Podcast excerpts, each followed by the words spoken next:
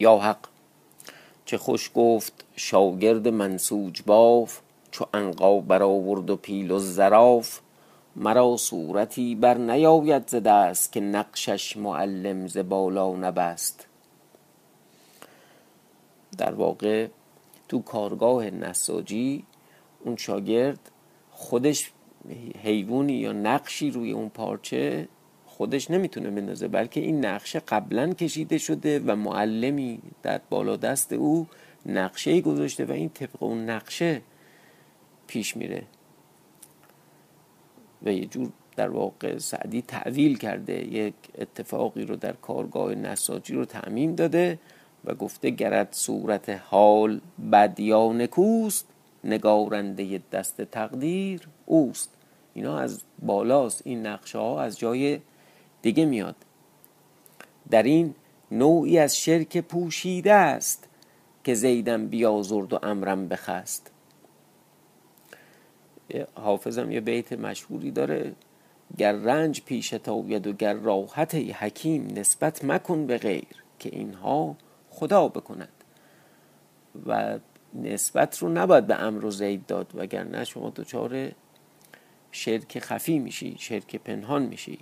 گرد دیده بخشد خداوند امر نبینی دگر صورت زید و امر. البته خب این دید رو هم خدا باید به آدم بده. نپندارم ار بنده دم در کشد خدایش به روزی قلم در کشد. دم در کشیدن یعنی ساکت شدن و تسلیم شدن. خدایش به روزی قلم در کشد یعنی خدا باطلش کنه اسمشو خط بزنه حذف کنه. میگه نپندارم ار بنده دم در کشد خدایش به روزی قلم در کشد. جهان آفریدت گشایش دهاد که گروی ببندد که داند گشاد. رفقا سلام. شبتان بخیر. باز آمدیم به قصه سمک ایار. رسیدیم به اینجا که گیتی نما به حیله قاقم پهلوان را بکشت. فرخ روز را بیهوش در مهد او بنشاند زمام استر به دست خادمش داد تا ایشان را به شهر برد. در آن سو جامشاه را بند بر پا نهاده در لشکر خورشیدچا نگاه می داشتند قافل از اینکه سنبان نقب زن به همراه چهل مرد از شاگردانش بر خود گرفتند تا به لشکرگاه بروند نقب ببرند بلکه شاه را بیرون آورند. از این جانب دختر به شهر آمد و سهرگاه آواز برآورد که قاقم بمرد. پسری بود او را نام سنجاب پذیره باز آمده بود. چون آن حال بدید فریاد برآورد جامه بدرید. خاک بر سر کرد موی ببرید تا قاقم را از مهد بیرون آوردند. در قلبه ایشان گیتی نما به سرای خود آمد و فرخ روز را به سرای خیش آورد. وقتی در واقع تو این قصه قلبه میفته خرطوخری میشه هر کی هر کاری بکنه. این یعنی چجوری شد الان؟ این اینا اومدن جنازه بابا رو تحویل بگیرن. این یواشی فرخ روز بیهوش و چجوری با خادمش برد تو خونه و هیچی نفهمید؟ دیگه جزء گپای قصه است. در قلبه ایشان گیتینوما به سراوی خدا اومد فرخ روز را به سراوی خیش آورد. از آن جانب سنجاب تعذیت پدر می داشت او را دفن کرد. بعد از سه روز جامعه سیاه در پوشید برخواست به لشکرگاه آمد پیش پهلوان روین احوال بگفت پهلوانان او را تعذیت باز دادند. رو این او را به بارگاه پدر خود فرستاد به جای پدر می بود. تا از آن جانب سنبان پیش روین آمد سنبان نقب زن. احوال با وی بگفتند. سنبان گفت جایگاه او به من بنمای. هیچ مقام بلند نبود. سنبان با مصنوع بر بالای بارگاه شد. مصنوع او را بنمود. خیمه از عدیم در نزدیک بارگاه خورشید چا سنبان نشان کرد و قیاس برگرفت. از بالا به زیر آمد. پیش روین پهلوان رفت گفت من نشان کردم می‌روم که به کار مشغول باشم. باید که فردا روز ترتیب جنگ سازید تا شما به جنگ مشغول باشید ما کار می‌کنیم. این بگفت و بیامد و جایگاه به دست آورد و در نقب نشست با چهل شاگرد. پس چون آن شب بگذشت روز دیگر بفرمود تا جنگ می‌خواهند و کوس جنگ فرو کوفتند. جمله سپاه جمله سپاه از میدان کردند. خورشید چا از آن جانب چون بشنید با خود گفت ایشان جنگ می‌خواهند و ناچار بباید رفتن. اگرچه از بحر فرخ روز دلتنگ بود که نام و نشان وی پدیدار نبود. بفرمود تا سپاه رود به میدان نهادند. از هر دو جانب لشکر صف راست بداشتند که از لشکر خورشید چا خردک بیرون آمد.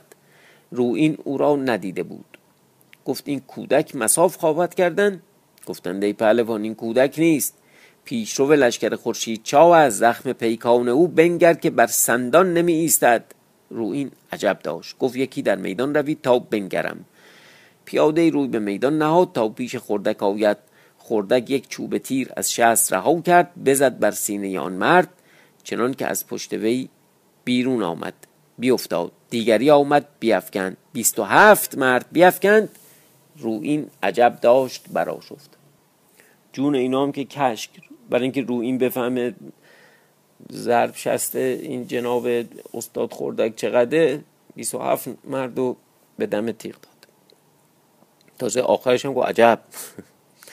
پهلوانی بود نام او رد روی به میدان نهاد. مردی مرد بودی. به چهارده پاره سلیح رزمی خود را آراسته بود. بر اسبی بادپای سوار. روی به خردک نهاد. خردک تیر بینداخت رد رد کرد. دیگری انداخت رد کرد. سه دیگر بینداخت رد کرد. خردک بازگشت گفت من مرد او نیستم.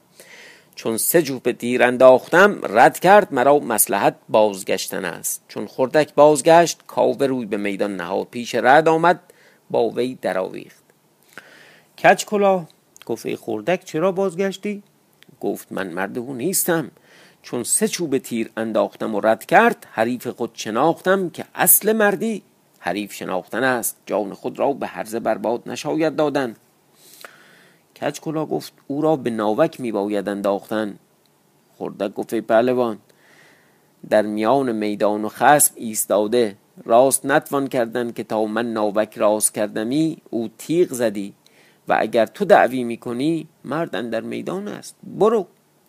کچکلا گفت کاوه در میدان رفت و اگر نه برفتمی او را بزدمی. از این جایگاه نشاید زدن. خردک گفت از این جایگاه ناوک زدن آسان بود. اگر من بزنم. کچکلا گفت من می‌دانم که نتوانی زدن. خردک گفت دست بر سر شانه سوگند خور که اگر من ناوک بیندازم و بر رد زنم و او را بکشم تو هرگز دست به تیر و کمان نبری. کچکلا تیره شد. دشنه برآورد تا خردک را بزند. عجب. اول مفروض دست وی بگرفت گفت پهلوان او را کشتن شرط نیست. دعوی مردی و پهلوانی می کند دست وی بگرفته بود رها کرد. گفت اگر توانی جواب وی بازده و اگر نه بیهوده قصد یکدیگر مکنید. بگو من ندانم که عیبی نیست در ایاری و شبروی. روز افسون دختری با من دعوی کرده است. چون بدانستم عیب نداشتم. گفتم این کار تو بهتر دانی. و با این همه بدان چه می‌گویم راضی باشید. کچکلا گفت ای پهلوان دعوی مردی کسی شاید که بکند که به جای آرد. خردک گفت سه چیز یزدان بر من راست برآورده است و آسان. یکی تیراندازی دیگر بر بالایی روم و در لشکرگاه نگاه کنم بی که علم به شمارم بگویم که چند هزار سوارند. و دیگر اگرچه حقیرم نقب چنان ببرم و نشان کنم و بدان جایگاه سر برآورم. هر سه دعوی می کنم و نخوز تیراندازی تا به دیگر کارها رسیم. کچ کلا گفت؟ حکم اندازی آن باشد که بدان جایگاه که بگویند بزنند. خردک گفت هر جای که تو کنید بزنم. کچکلا گفت؟ بزن بر دهان وی. خردک گفت بزنم. اول مفروض گفت اگر چنان باشد که خردک تیر بر دهان وی زند و او را بیفکند تو به شاگردی وی اقرار ده.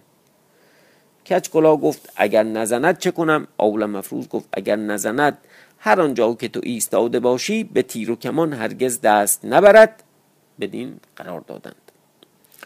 خردک دست در بازو کرد چرخ ناوکنداز از بازو برآورد بمالید. تیری از ناوکنداز از جفت برآورد. ناوک را به کمان ناوک را به کمان پیوست. تیر در ناوک نهاد شست بدان در پیوست. نظر بر رد گشاد که با کاوه در میدان مساف می کرد چندان گرد برخواسته بود که رعد و کاوه در میان گرد ناپیدا بودند. اول مفروض گفت ای خردک صبر کن تا گرد و غبار بنشیند که ما ایشان را نمی‌بینیم. تو نیز چگونه توانی زدن؟ خردک گفت ای پهلوان تو در شبروی و ایاری دانی من در تیراندازی. چگونه آموختم به آواز تیر توانم زدن چون نعره رد براید او را تیر زنم. این سخن می‌گفتند. کاوه با رد نعره می‌زدند. که رد نعره زد گفت ای کاوه حمله مردان پایدار. خردک چون نعره رد چنید تیر از شست رها کرد. بزد بر دهان رد چنان که از پس سر وی بیرون شد. رد بیفتاد کاوه آن حال بدید آفرین کرد گفت این تیر از شست خردک آمده است که چنین تیر او تواند زدن. پیاده گشت و هرچه رد پوشیده داشت باز کرد بر اسب وی افکند بازگشت پیش خورشید چا آمد خدمت کرد گفته شاه این بدان کس ده که تیر انداخت آفرین بر وی باد. شاه بفرمود تا آن به خردک دادند. کچ کلا؟ چون بدید. کمری گوهرنگار داشت از میان باز کرد در میان خردک بست. گفت اقرار آوردم که در جهان به هست و تیرانداز نیست که این هنر از کسی ندیدم و نشنیدم. بر شاگردی وی اقرار کردم دست وی بگرفت و بوسه داد. در افتاد تا پای خردک بوسه دهد خردک رها نکرد. همگان آفرین کردند. از آن جانب رو این نگاه کرد در میدان کسی ندید رد افتاده برا شفت. روی به میدان نهاد نعره زد. گفت شیر شرزه در میدان آمد. این می گفت که سواری در میدان آمد با روین بگشت. چه مرد روین بود؟ کشته شد دیگری در شد بیافکند کول پهلوان در میدان رفت. کول یادتونه؟ بانگ به روین زد. گفت چیست این همه شتارت؟ به دو مرد عاجز که تو بیافکندی بیاور تا چه داری. کول در پایه مردی تمام بود اما نه مرد روین بود. بسیار به نیزه و تیغ با هم بکوشیدند کسی مزفر نشد. تا به عاقبت روین در آمد تیغ فرو گذاشت برزد بر سر کول تا به سینه بشکافت. کول بیفتاد. روین نعره زد. خروش از لشکر خورشید چاب برآمد. نه شخص خروش ها خروش برآمد. شاه قرزم از بهر وی بگریست. جمشید در پیش پدر خدمت کرد گفت بزرگوار شاد دستوری باشد تا در میدان روم. خورشید چا گفت جان پدر پهلوانی عظیم است. نباید که کاری افتد و من بدان غمگین شوم که فرخ روز برادرت پیدا نیست و اگر تو را رنجی باشد دو درد باشد بر دل من که تو مرد رویین نیستی. جمشید گفت ای پدر من هم از آن پشتم که فرخ روز است. خورشید چا گفت ای پدر تو هم از آن پشتی که فرخ روز نمی‌گویم که تو مردانه نیستی اما هر یکی به تاله زاده ایم و کردار و کار هر یکی به گونه دیگر باشد. تفاوت است در مردی اما هر یکی را حق تعالی چیزی دیگر داده است در مردی. و تو دانی که فرخ روز به مردی از تو سیادت است و بزرگتر. که گرز وی صد و شست من است. رو این, رو این پهلوانی عظیم است. فرخ روز را دیدی که روزی با وی جنگ کرد و هیچ با وی به دست نداشت. اگر تو را آرزوی جنگ است دیگری در میدان آید با او دست در کمر زن. جمشید گفت ای پدر زفر نیروی یزدان می‌دهد. بر اقبال نهاده است. این بگفت روی به میدان نهاد. خب تو که می‌خواستی بری به بچه خودتو شاه با هم زایه کردی. میگن اجازه می‌گیری؟ میگه نرو بد میری. جمشید بر اسبی بادپای سوار گشته خود را به چهارده پاره سلیح شاهی برآراسته مردی از وی پدیدار. هر که او را می‌دید از مردی وی نهیبی به دل وی می‌رسید. پیش روین آمد. چند سالشه؟ دوازده سالشه این بچه؟ حالا فوقش یه ذره داستان طول کشیده 13 سال 14 سال دیگه بیشتر نباید باشه. رو این در وی نگاه کرد آن چالاکی و سواری وی بدید. از وی مردی میتافت. گفت چون این مردی در عالم که دیده است. سهمی به دل وی برآمد. با خود گفت من هرگز از هیچ کس اندیشه نکردم. از این حراسی به دل من می آید مگر از, مگر از وی مرا آسیبی خواهد رسیدن؟ این اندیشه می کرد که جمشید پیش وی رسید بانگ بر وی زد گفت ای آزاد مرد بس شاطر و چالاکی تو را چه خوانند؟ نام تو چیست؟ جمشید گفت ای نادان آفتاب کسی نشناسد؟ منم جمشید فرزند خورشید چا پادشاه جهان برادر پهلوان زمان فرخ روز. رو این گفت شاهزاده تو را هیچ گواه به کار نمی باید بیاور تا از مردی چه داری. یعنی اینا از تو پیداست که چنین اصل و نسبی داری. کسی حجت و مهر و گواه از تو نمی‌خواد. بیاور تا از مردی چه داری. این بگفت و نیزه بر نیزه یکدیگر انداختند. بسیار به نیزه با هم بکوشیدند. کسی مزفر نشد. نیزه ها از دست بینداختند دست بزدند تیغ های خونخوار جان پرداز از جفت جدا کردند سپرها در سر آوردند به یکدیگر در آمدند بسیار تیغ بر سر و فرق یکدیگر زدند تا در دست ایشان تیغ ها دندانه دندانه شد بر هم زفر نیافتند. انان اسب باز گرفتند ساعتی دم زدند پس میدان نهادند و هر یکی ده چوبه تیر به هم انداختند که هیچ کارگر نیامد. در واقع میدان نهادند. الان ما میگیم یعنی فاصله از هم میگرده یه محوطه ای رو خالی می‌کنند. روبرو هم وای میسن. یه میدانی درست میشه تا از مثلا با هم دیگه تیر رد و بدل کنن یا شوتی ضرب به قول قدیمی هم. خب هر یکی ده چوبه تیر به هم انداختند. هیچ کارگر نیامد. جمشید تیره شد. دست بزد. زیر رکابی برکشید در تاخت. چنان که رو این آگاه شد به نزدیک او رسیده بود. رو این چنان دید که انان اسب جدا شد. رو این از پشت اسب بجست به زمین آمد. جمشید تیغ فرو گذاشت بر گردن اسب رو این زد سر اسب جدا شد. رو این از پشت اسب بجسته بود. جمشید مکابر در آمد تیغ فرو گذاشت تا بر سر وی زند رو این سپر در سر آورد. تیغ جمشید بر کناره سپر آمد. ببرید بر دوش رو این آمد. چهار تا انگشت ببرید. خون به روی او فرود آمد. حالا من نفهمیدم. میگه به اندازه چهار تا انگوش رفت دوشش یا چهار تا انگوشتش رو ببرید. حالا ببینیم چی. لشکر چون رو این را بدیدند پیاده و جمشید سوار با وی در آویخته نعره زدند حمله آوردند به یک بار رو این را در میان گرفتند. و او را از تیغ جمشید برهانیدند و دست تیغ بر جمشید گشادند او را در میانه گرفته که از آن جانب خورشید چاب بانگ بر لشکر زد. به چه ایستاده اید لشکر به یک بار از جای حرکت کردند به یاری جمشید رفتند هر دو لشکر تیغ بر هم نهادند سیلاب خون براندند. تا رو این بفرمود تبل آسایش بزدند هر دو لشکر از هم بازگشتند. خورشید چاو به بارگاه آمد بفرمود تا جمشید بیامد. همگان بر وی آفرین می کردند خورشید چاو از بهر فرخ روز غمناک عالم افروز پیش وی. تا خورشید چاو گفت اگر امروز فرخ روز این جایگاه بودی لشکر تمام کردی. عالم افروز گفته شاه بنده دوش خوابی دیده است به دنباله فرخ روز می‌روم. شاه گفت آن خواب چه بود؟ گفته شاه چنان به خواب دیدم که از جانب شهر حامیه آفتاب برآمد و جهان روشن شد. فرخ روز دیدم که در میان روشنایی بیرون آمد. من پیش باز وی رفتم. خدمت کردم. فرخ روز خندان ترنجی زرین در دست در دست داشت به من داد. گفته یا عالم افروز دوستان را چنین پرسند نه تو مرا پروردی و از جان خود عزیزتر داشتی؟ و شب و روز مرا غمخوار بودی؟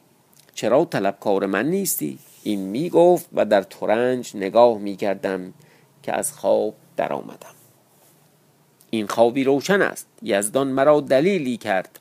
به شهر حامیه خواهم رفتن که فرخ روز از آنجا خالی نیست. خورشید چا گفت ای برادر یزدان یار تو باد. چنان که همیشه تو مرا و فرزندان مرا غمخواری. تعبیر خواب تو چون اندیشه کردی؟ آل مفروض گفت ای شاه آفتاب پادشاه بود و چون از جانب مخالف برآمد دلیل کند بر بند شاه. این سمبولیزم خوابم دقت بکنید. پس آفتاب شد شاه و چون از جانب در واقع مغرب طلوع کرده یعنی اینکه شاه بند داره. چون شاهزاده را دیدم دلیلی می کند که به صلاح آید و ترنج که داشت و به من داد دلیل آن که اگرچه در بند است با راحت است. و نمود که ترنج نشان مرا به دست آورد. یعنی ترنج یعنی اینکه تو بیا آدرس منو پیدا کن. که خوابه دیگه.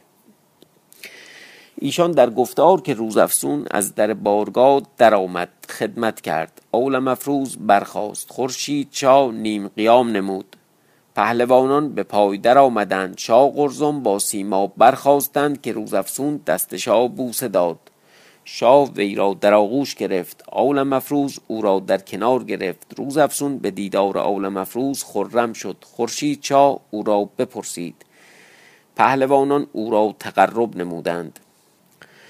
آول مفروز گفت ای روز افسون احوال گلبو و چگل ما چه دانی گفت ای پهلوان چون تو به سعادت برفتی و تو را باز ندیدیم روز دیگر یکی بیامد. سیاچش را گفت که پهلوان رو این میفرماید تو قافلی. یکی آمد و نشان گلبو و چگلما آورد. چند مرد با خود ببرد ایشان را بیاورد و به قلعه روین بردند. قلعه که دیدی و تا آنجا بودم بسیار جهد کردم و حیلت ساختم به قلعه که نردبان چرمی از بالا فرو گذارند. بر توان رفتن چه کردمی؟ دیگر خادمی خاص هست آن روین پیر است. تا نیاید و نگوید کس رها نکنند و کسی بر بالا نگذارند. هیچ نتوانستم کردن در رو این شهر آن قلعه استوار است. چون چاره نبود و از غم تو پروای کار نداشتم از سیاچشم دستوری کردم و به خدمت آمدم که من بی دیدار تو نمی توانستم بودن. و احوال تو خبر نداشتم غم تو میخوردم تا تو را به سعادت باز دیدم. شکر یزدان که تو را به جان رنجی نرسید. احوال تو چون بود؟ از پیش ما کجا رفتی؟ آن مفروض گفت ای خواهر آن مرد که پیش رو این آمد گیتین ما بود. آن رعنا آنچه از وی به من رسید هم در آن سرای بود که من سر بشکستم. همه احوال ها یک به یک باز گفت. روز افسون عجب داشت. شکر یزدان کرد گفت فرخ روز من کجاست؟ احوال وی بگفتند غمناک شد. عالم افروز گفت خواهر من خوابی دیدم به طلب فرخ روز می‌روم. اگر خواهی آمدن. روز افسون گفت من در پیش تو هم عالم افروز گفت ای شاه اگر مرا نقم فرخ روز بودی به روی شهر شدمی. اگر گلبو و چگلما بر اوج فلک بودندی به زیر آوردمی. اما مرا کار فرخ روز مهمتر است. نخست لب است پس دندان و لب بود که بد دندون اومد. اول طلب اصل باید کردن آنگاه فر. اکنون ما به طلب وی می رویم و روز افسون با من است. ما را به دعا یاد میدار. این بگفت و با روز افسون ترتیب را کردند روی به شهر حامیه نهادند. از هر دو جانب در جنگ در بسته یکی آن که این از آن زخم رنجور بود و دیگر کشتگان بسیار بود دفن می کردند از آن جانب آول مفروض و روزافسون به شهرها می آمدند به سرایی رفتند پیش سرادار که سعد نام بود و خانه به قله گرفتند. ما آمدیم به حدیث جام که چون از بند بیرون آمد و کار کردن سنبان نقب زن چون این گوید خداوند حدیث و راوی قصه که چون سنبان با شاگردان در نقب نشستند و زمین ببریدند تا به زیر خیمه آمدند که شاه جام را در آن خیمه باز داشته بودند. نیمه شب جام تکیه کرده بود که زمین در زیر پهلوی وی بلرزید. جام می‌دانست چه می باشد گوش می داشت تا سوراخ کردند به بالا برآمدند بر مقدار صد مرد پیرامون خیمه خفته بودند. از بهر نگاه داشت اروا همشون. سنبان در پیش سنبان در پیش جام خدمت کرد. چا گفت گاز و سوهان داری؟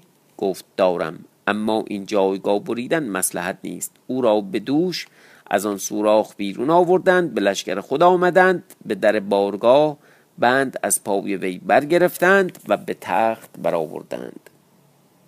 کس پیش رو این رفت و بگفت برخواست با پهلوانان به خدمت شاه آمدند خرم شدند بر وی آفرین کردند.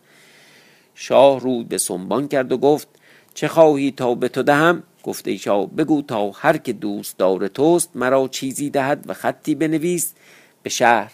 همچنین تا هر که دوستدار و هوا خواه است مرا تیمار دارد.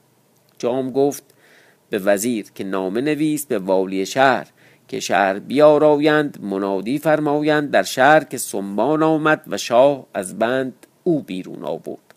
هر که دوستدار شاه است او را چیزی دهد. شاه بفرمود وزیر نامه نوشت به دست قاصدی داد و از پیش به شهر بردند. پهلوانان فراوان مال به سنبان دادند.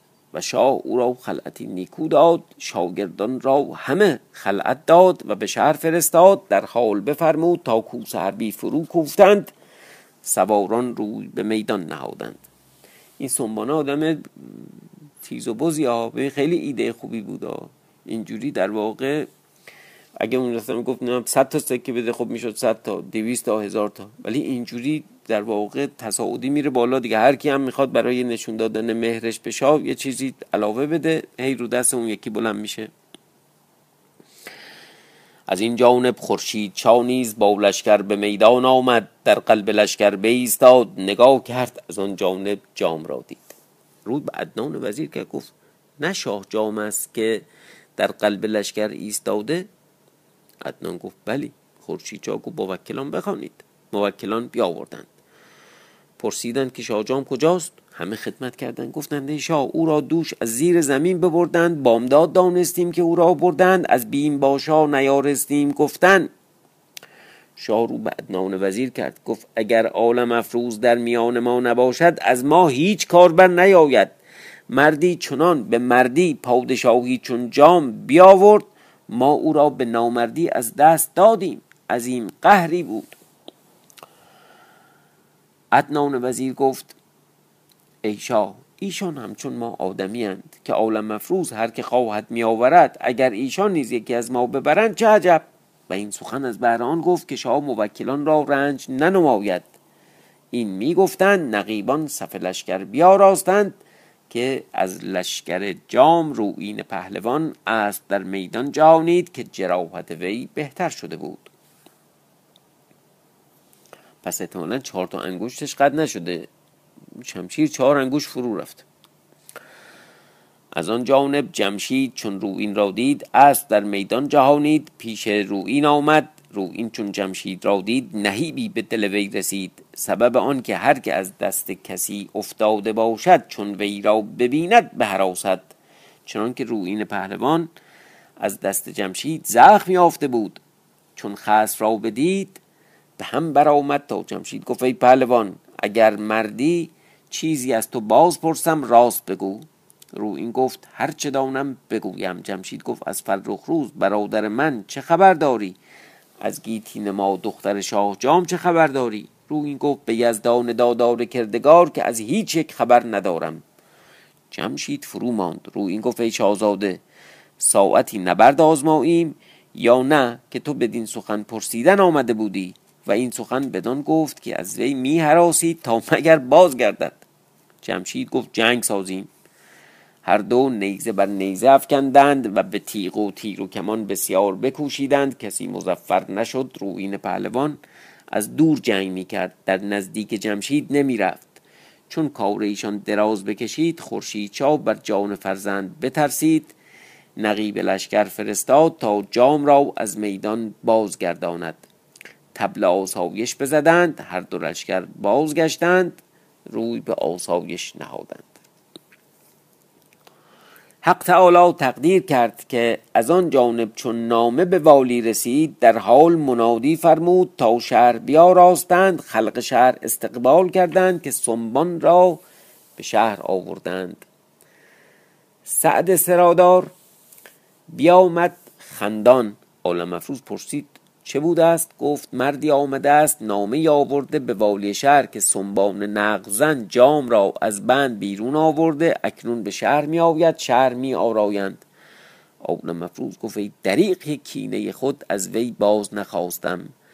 کاری به مردی بکردم به نامردی برباد شد. گفته ای سعد نگفتند کدام روز می آید گفت فردا. می بودند تا آن شب بگذشت. روز دیگر آوازه نشاط و غلبه در شهر افتاد. عالم افروز با روز افسون گفت مرا در دل می آید که از آمدن این مرد به شهر کار ما گشاده شود. از بهر آن که دختر شاه در این شهر است. بیشک بیرون آید به نظاره تا سنبان به در سرای وی رود و خدمت کنند از بهر خلعت. ما را بیرون باید رفتن احوال دیدن و دانستن. روز افسون گفت تو دانی؟ اول مفروز روی به سرای سعد سرادار کرد. او را بخواند پیش خود بنشاند گفته ای آزاد مرد در امانت داری چگونه ای؟ سعد گفت صد هزار جان من فدای امانت برادری باد که مرا عزیز دارد و با من امانتی نهد و رازی بگوید.